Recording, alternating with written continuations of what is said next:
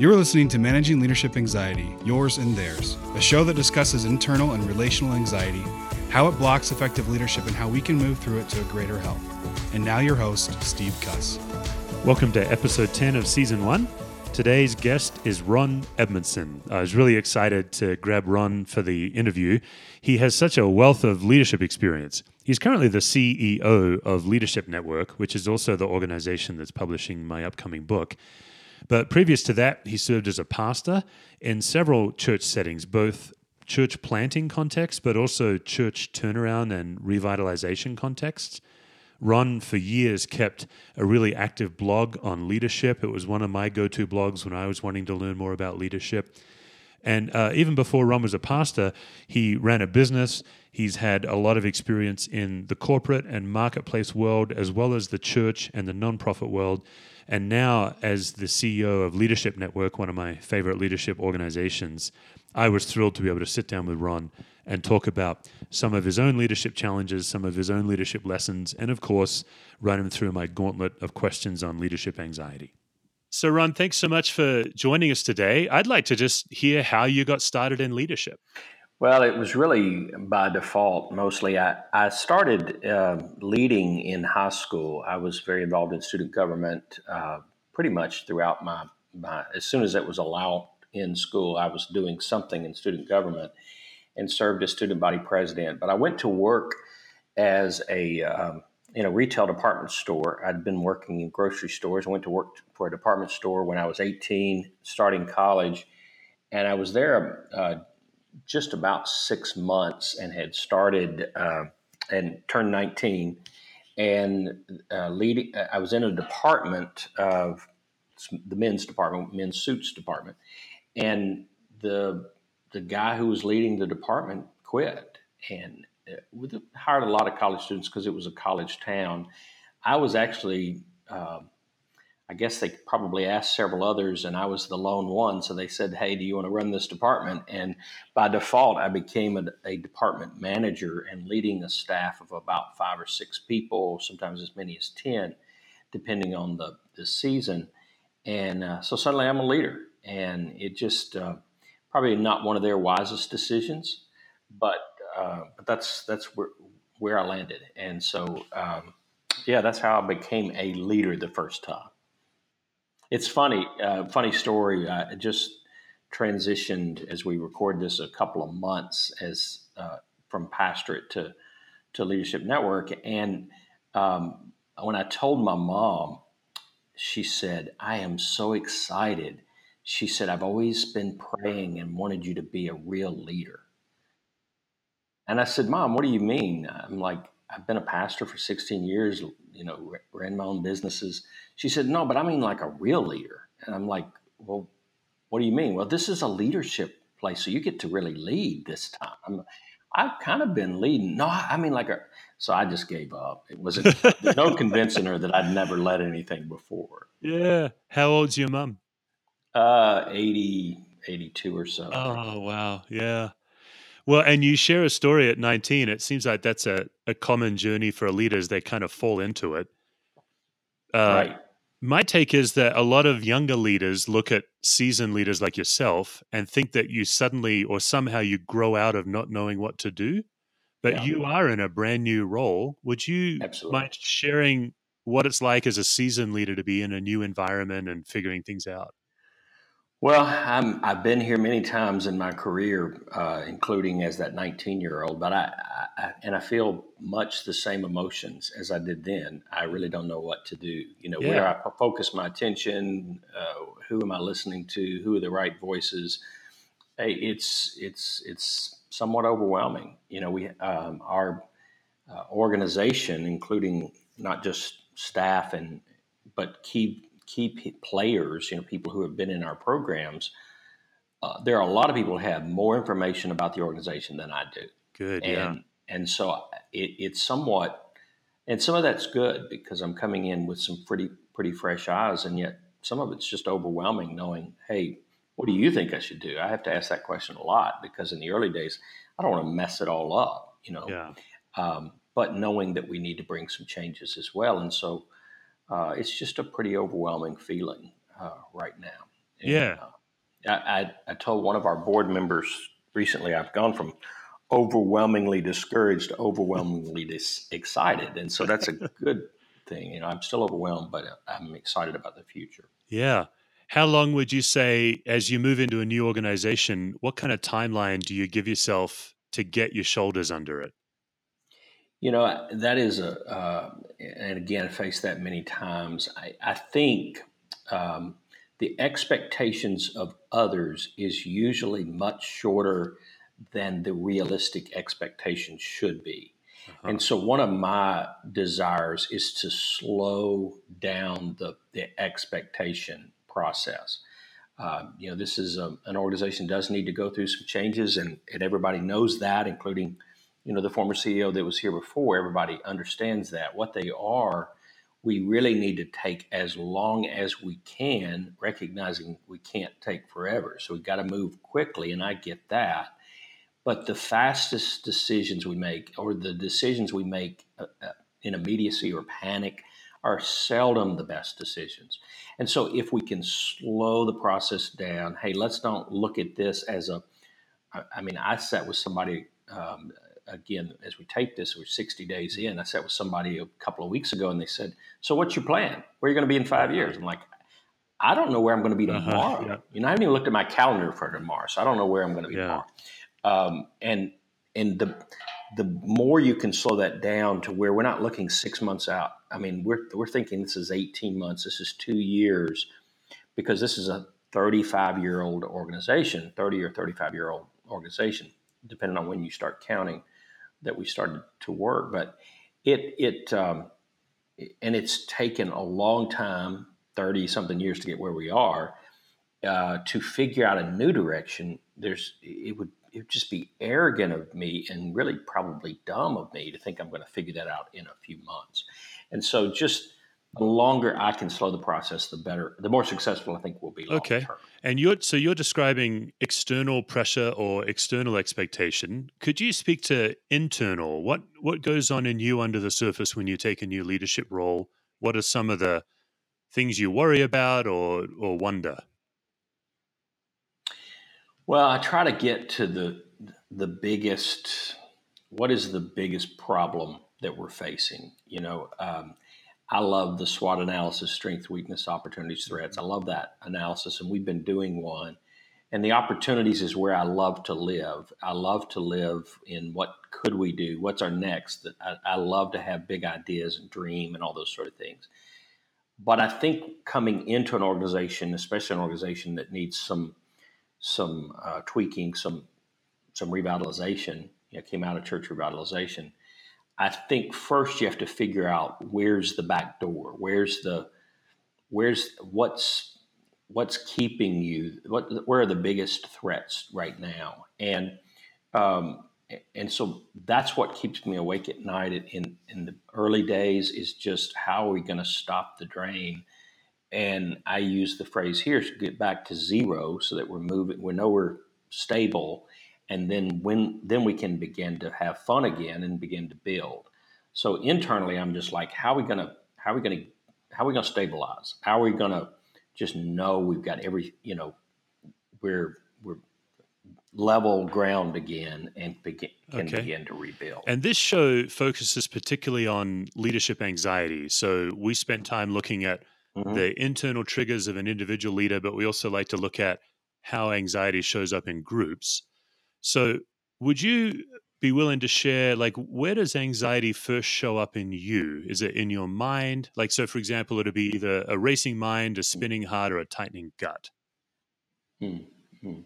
For me, it'd be a spinning mind, probably. You know, I'm very capable of worst case scenarios of of uh, you know what happens if or what are they thinking or what how am I going to say this for them that you know that connects and what if I say the wrong thing? I'm kind of having that anxiety right now as we do this podcast. Who's going to listen? And are they talking about me? And are they you know? And so uh, yeah, the uh, the spinning mind is probably where I would go first. Um, I mean, all of those are a part of that. Um, uh, you know, the heart races and and the tightening gut, but it's the spinning mind for me. Starts in the mind. Yeah. Okay. Would you mind saying a little more? That was funny when you mentioned that you have a proclivity for worst case scenario. Could you give us an example of that?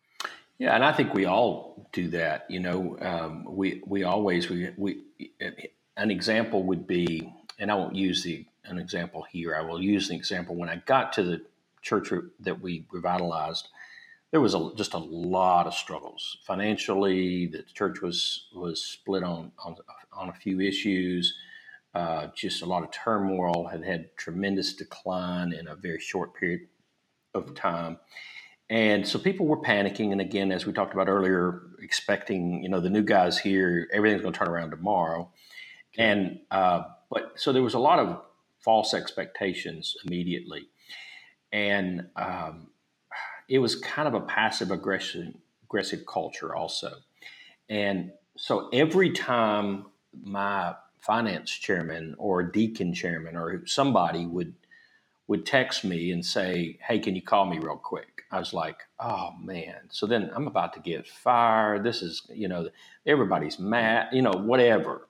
And it was a lot of times, "Hey, I had two tickets to the ball game this weekend. Wondered if you want them." You know, I mean, and and so it's just that um, uh, our mind goes to what to the negative sometimes first, and it's there's nothing negative at all. And getting to the point where you you develop trust in that person, hey, they have had my best interest at stake. There wouldn't be, you know, it, but you're we we always do that. I mean, we just do. I, I always said as I always said as a pastor when I was preaching on worry, worry is like a plague. It just it attacks it attaches it, one worry attaches itself to another, and pretty soon you just you're overwhelmed with worry.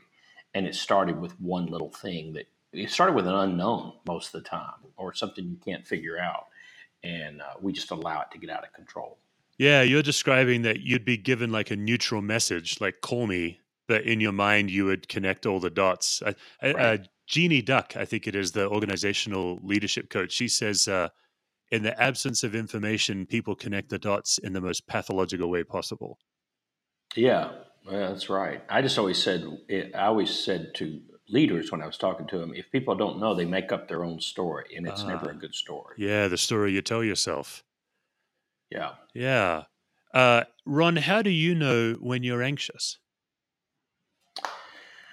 Uh, that's a good question. How do I know when I'm anxious? I, I think um, when I'm less rational um, when I when I am um, um, thinking. You know, some going when my mind is spinning out of control, or when you know when I am uh, heart racing type thing. I, I, can I can feel it. it. It is a physiological thing that happens in, in my body that I can recognize. But I just need to to calm down here. Um, now, all, saying all that, uh, you know, I'm 54. I figured out a lot of of these and triggers in my own life, and so if I'm get, if I'm starting to feel whatever the feeling is, um, I, I'm pretty self disciplined to step away and and kind of recalibrate. Uh, my favorite thing to do is is to I keep a gym bag with me all the time, and I know where the closest gym is and so I'm I'm very uh, quick to I'm going to jump on the elliptical a little while. I'm going to turn on some music. I'm going to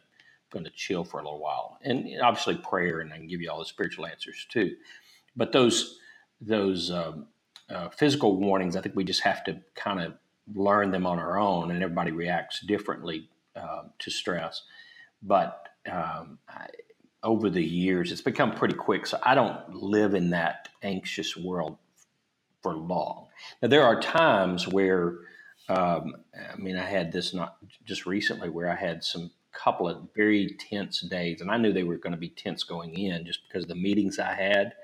And again, it was kind of back to everybody looking for answers, and I didn't have any, and trying to, you know, trying to um, get them to okay, let's just let's just wait just a minute.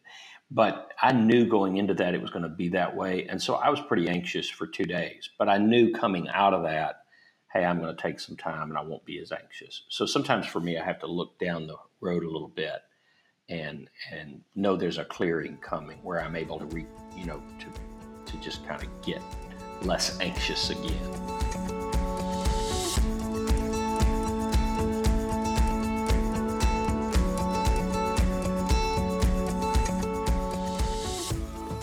Uh, I'd like to ask something like you you're kind of unique, I think, Ron, in that um, you seem to be aware of the external pressure of needing an answer, but you seem to be at peace that you don't have one all the time. I think a younger leader often feels the pressure to know what to Oh, do. yeah.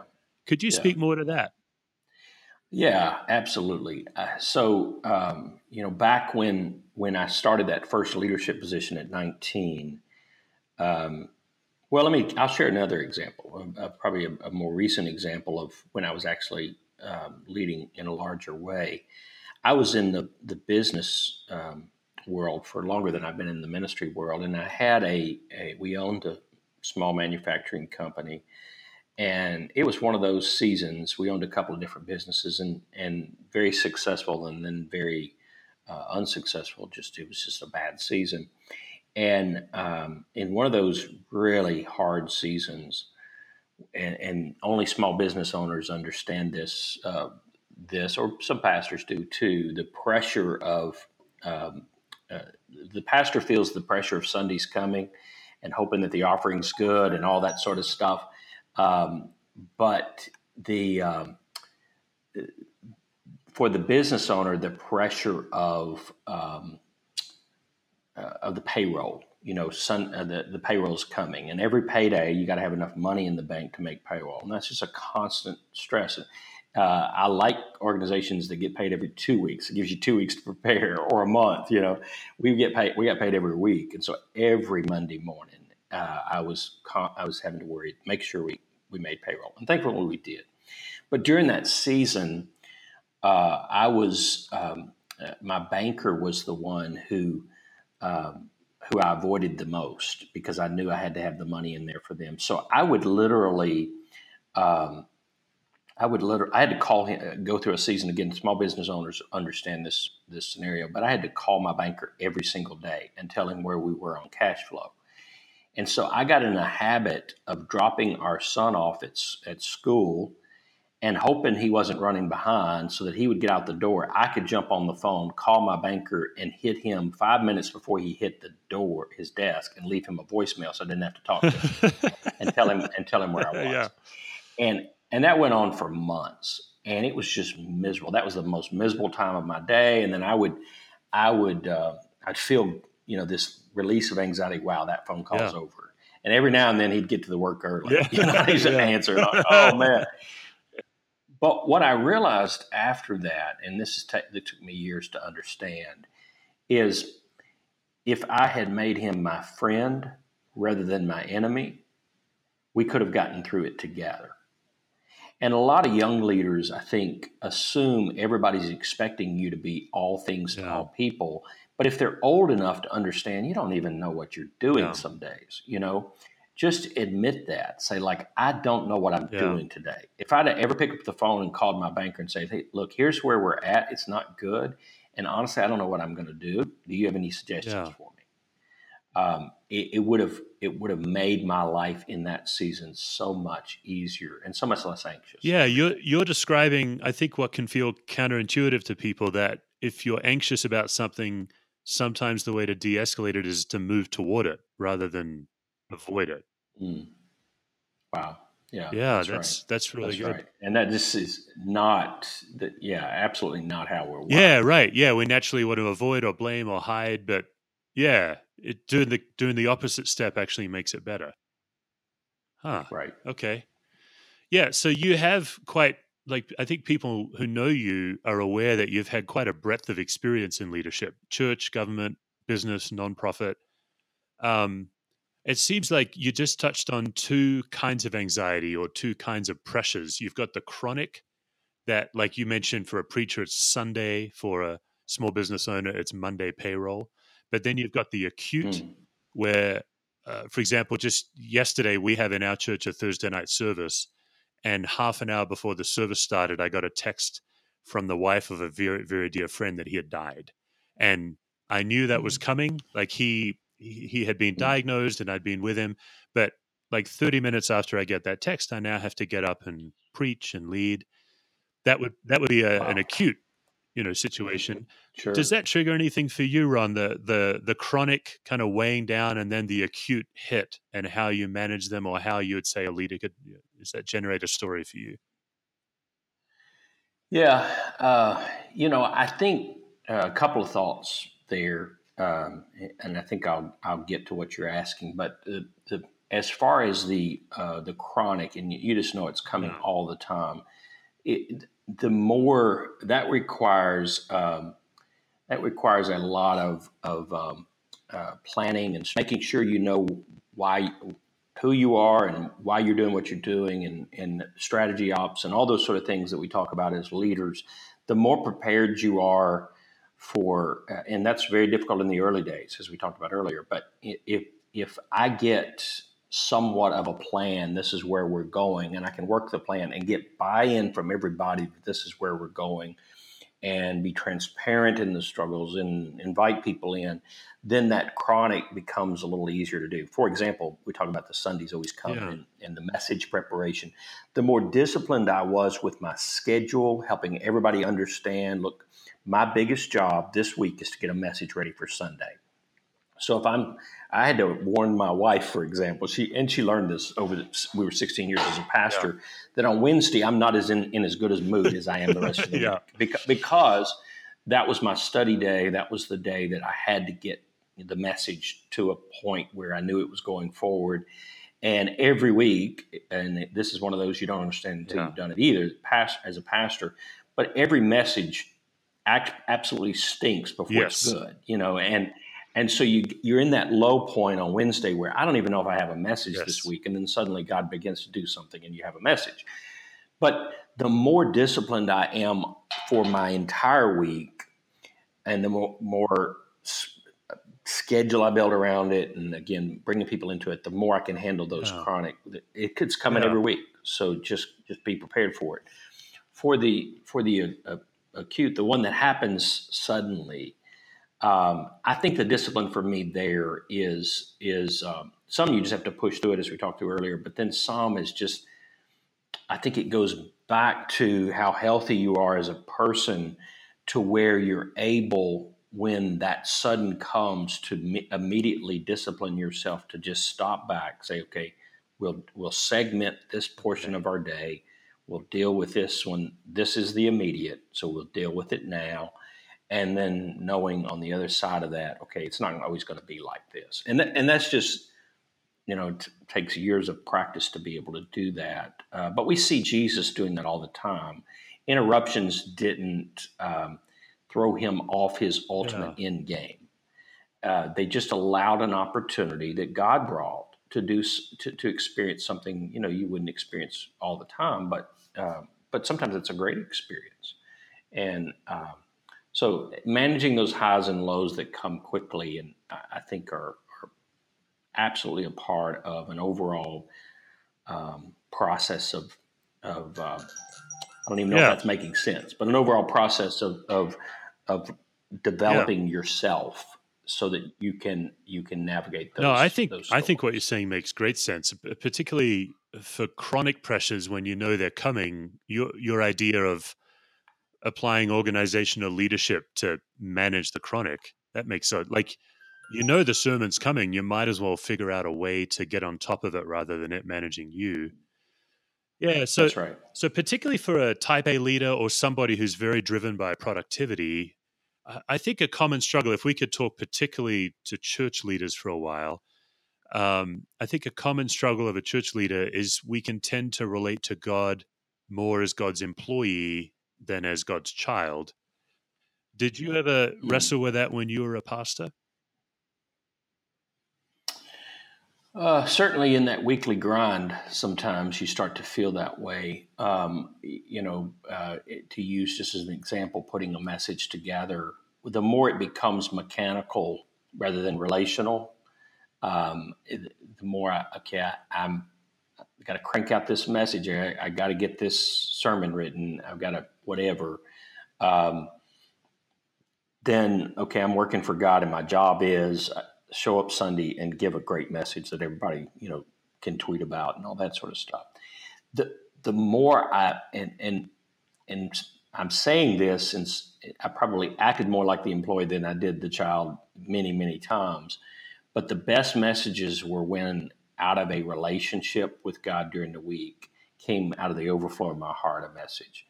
And so, uh, definitely, the more I could just sit with God and be with God, which again is counterintuitive because the me- the message has to be done, and so Wednesday's the day to do it. And then, so if I if I don't have it at a at least at a presentable point on Wednesday, and then I would keep tweaking it Thursday, Friday, you know, even uh, Sunday mornings many times. If I didn't keep doing that, um, I mean, if I didn't sense on Wednesday that it was there, I was just in panic.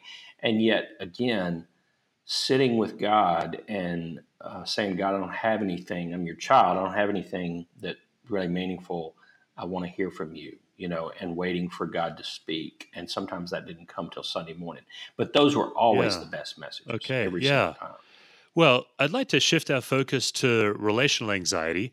So, not just focusing on what's going on under the surface of an individual, but where you notice it happen in groups. The theory is quite simple that anxiety is contagious like a cold, everyone catches it. Where have you seen that when you've stepped into a group and one of the members is highly anxious? And it would typically wouldn't be about their personal life, it might be about change or something in the organization. Where Well, No, anytime great. jump oh, in. go ahead.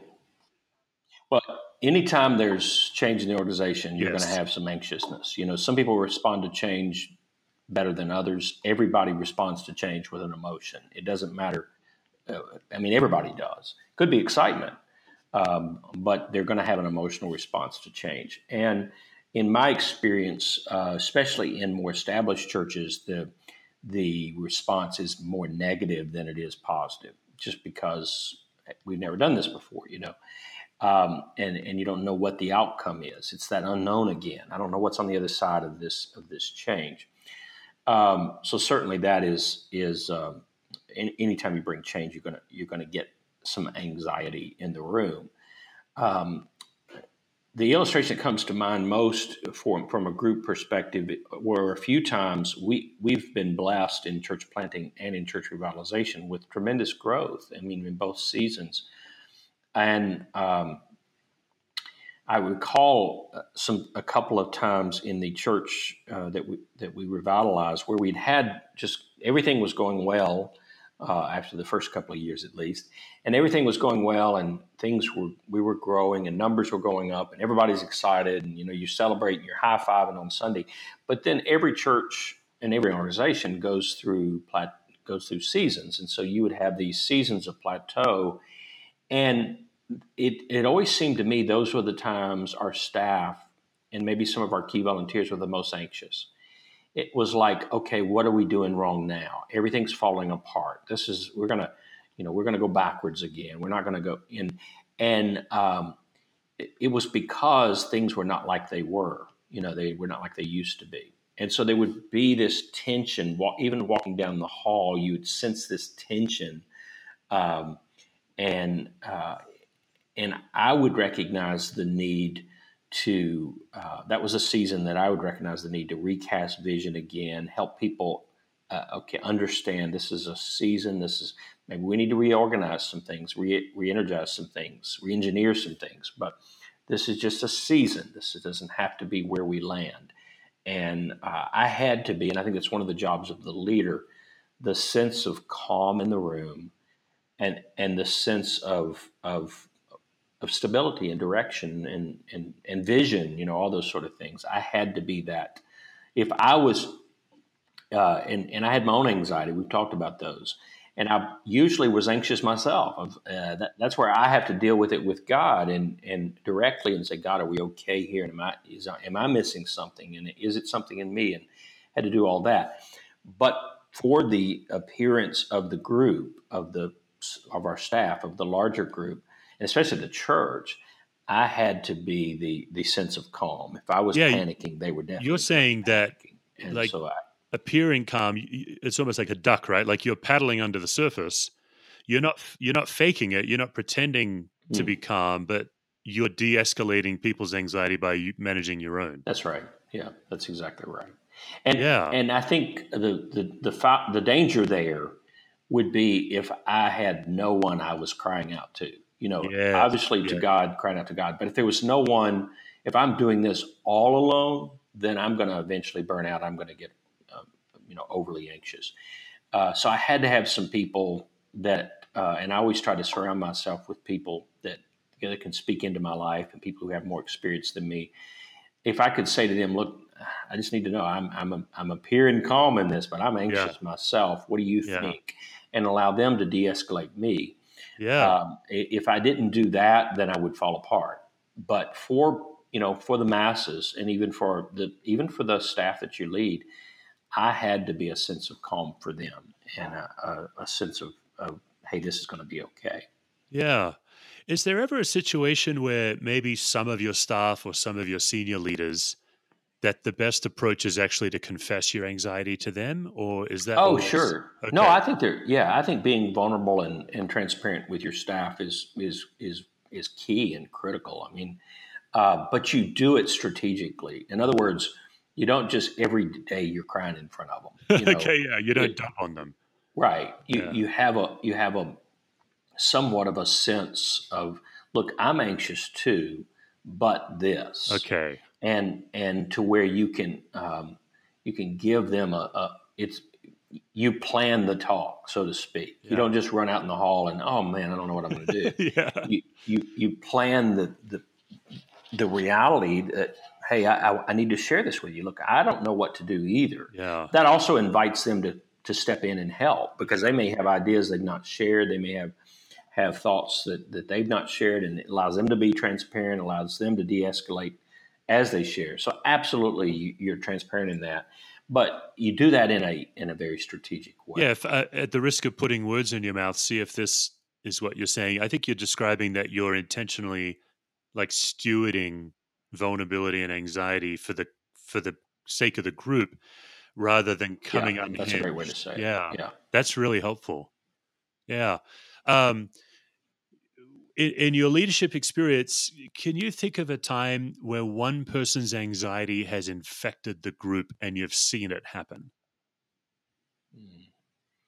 One person affected the whole group. Um, yeah, I think there's been a, a few times something uh, something like that uh, has happened. Um, we have, uh, in trying to think about how to do this without without uh, you know singling people out or something like that. But I've had a few times where there was um, there was people on the team who were just overly negative. I mean, their first response was negative. The world is falling apart anytime there's any change. And if you if you don't understand that about them, that they're wired that way, or you you give them the the biggest platform, it will it will quickly turn everything sour. And usually, those people know that about themselves, um, or they uh, if they're anywhat self aware. Um, but to to to realize those people and and for those people, here's um, here's one way that I would handle something like that. If I had an overly negative person, and this doesn't mean if they're overly negative, they never can get to a positive place. I don't know that I want them on my team long term, but I'm talking about somebody who their initial reaction to change is neg- is overly negative. Then they'll come around, get on board, and go, but their first response is, "Wow, this is not going to work. Wow, we can't do this." So one of my responses to them is is to onboard them quicker, uh, and so I may pull them aside, tell them, "Hey, here's some here's the direction we're going. I realize this is this is change, so I want you to warm up to this idea. I'm going to be introducing this to the entire group tomorrow. I want you to have a, a little bit of time to acclimate to it." Uh, and and so um, I've had that. I've had that a dozen dozen people. So if you're listening out there and you used to work for me, I've had it before. It wasn't just you, you know. Well, and uh, last year you released the book, The Mythical Leader. And one of the myths that you were debunking was that every, you lead everybody the same way, but you are describing this Mm. more uh, bespoke approach to leadership where you have to take everyone on their own terms in a way. yeah, absolutely. Because the opposite is true. Also, there are some people that just embrace change. They're just like, man, I love change. This is awesome. Let's go. Uh, in a group setting, sometimes I'd want to keep it from them until until the group setting because then they they energize the room. You know, hey, change is coming. Yeah, so you want that first reaction in the room, and everybody, of course, everybody, of course, knows that they're going to do that way, but it it diminishes the ability to say, "But that's stupid. We can't do that. We can't." You know, it diminishes some of that. So so, one of the sources of relation anxiety is what we call a phantom strike. Phantom strike would be one person comes to you as the leader, they're representing a mob. The mob is unknown to you, you don't get access to them. So, the person says to you something like, Me and a bunch of people that I'm not going to tell you who they are and how to get to them, we all think this. That would be a phantom strike, and it and it hurts more than a straight up attack because there's this unknown mob that has all this firepower. Uh, have you ever had that as a leader Ron?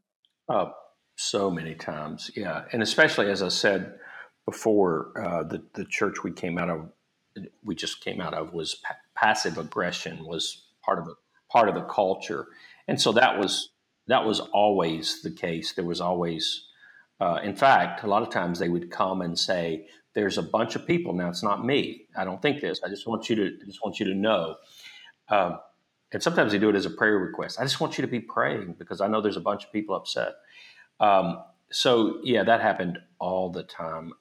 You know, I would always one, you got to know people operate that way. So you just got to understand human nature that people don't want to stand alone, and so they're they're bringing even imaginary friends into the equation so that they validate their case. Um, so you got to understand a little bit about human nature in that. And but for me, I would always ask myself the question: Is this one or is it representative? Because if it's representative, then I need to know that, you know. But I, that's some of the questions I have to just kind of evaluate on my own, and and do that usually by asking other people that I know are supporters. Hey, are you hearing this? Are you feeling this way? Or is this is this is there any truth to this and that sort of thing? But I was also not afraid to challenge the people. I would I would say, look, if people have if if there are those people who have an issue, I want to hear from them. I mean, I really want to know who they are.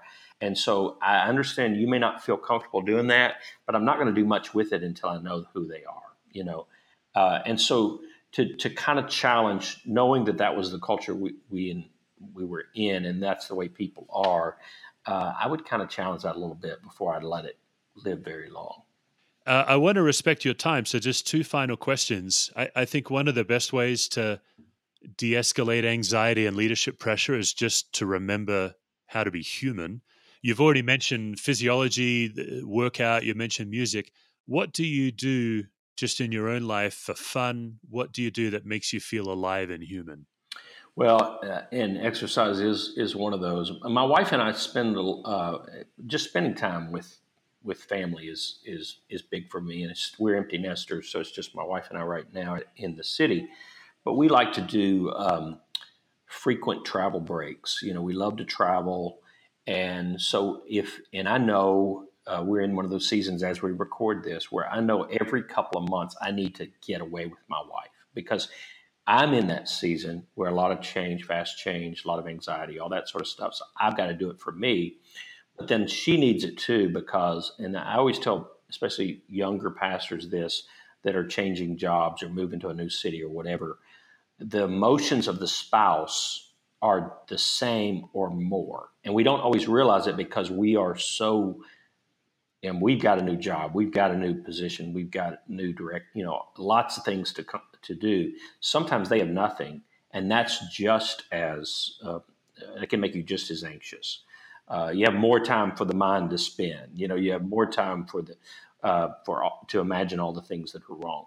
So I have to, uh, you know, we left. If you can picture this, we left from a um, a large church where we had lots of community. My wife was very involved in the life of the church, to where now I have lots to do and lots of community. She has not. And so, if I don't recognize that in in her, then I'm going to be less effective. Uh, we're going to be less effective in our relationship. And so, uh, frequent getaways is, is very important uh, in that for us in our relationship. Ron, thanks for sharing. You're a leadership coach and consultant. Uh, where can people find you if they want to know more about you or access your services?